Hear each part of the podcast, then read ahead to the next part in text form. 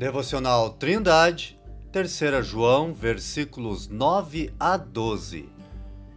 Tenho escrito à igreja, mas Diótrefes, que procura ter entre eles o primado, não nos recebe. Por isso, se eu for, trarei à memória as obras que ele faz, proferindo contra nós palavras maliciosas, e não contente com isto, não recebe os irmãos e impede os que querem recebê-los e os lança fora da igreja. Amado, não sigas o mal, mas o bem. Quem faz o bem é de Deus, mas quem faz o mal não tem visto a Deus. Todos dão testemunho de Demétrio, até a mesma verdade, e também nós testemunhamos, e vós bem sabeis que o nosso testemunho é verdadeiro. Nos versículos anteriores, João elogiou a hospitalidade de Gaio e falou a respeito dos pregadores fiéis da palavra de Deus aos quais devemos exercer hospitalidade e ajudá-los, pois assim cooperamos com a verdade. Agora, o apóstolo faz uma crítica a outro homem, chamado Diótrefes, o qual deseja a liderança da igreja.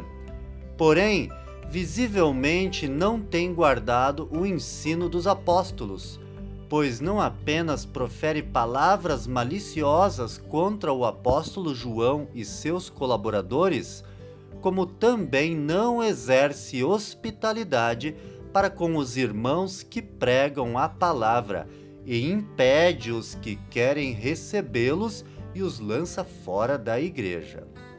João diz que já havia escrito para a igreja com a intenção de corrigir este erro Porém, tal carta provavelmente foi destruída pelas mãos de Diótrefes, o qual visivelmente não aceitava a autoridade apostólica de João.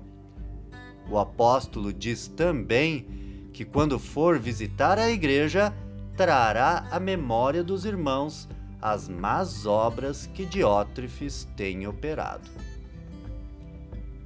Do lado oposto ao de Diótrefes, João fala bem de um irmão chamado Demétrio, o possível portador desta carta, e diz que todos dão bom testemunho dele, inclusive o apóstolo e até mesmo a verdade.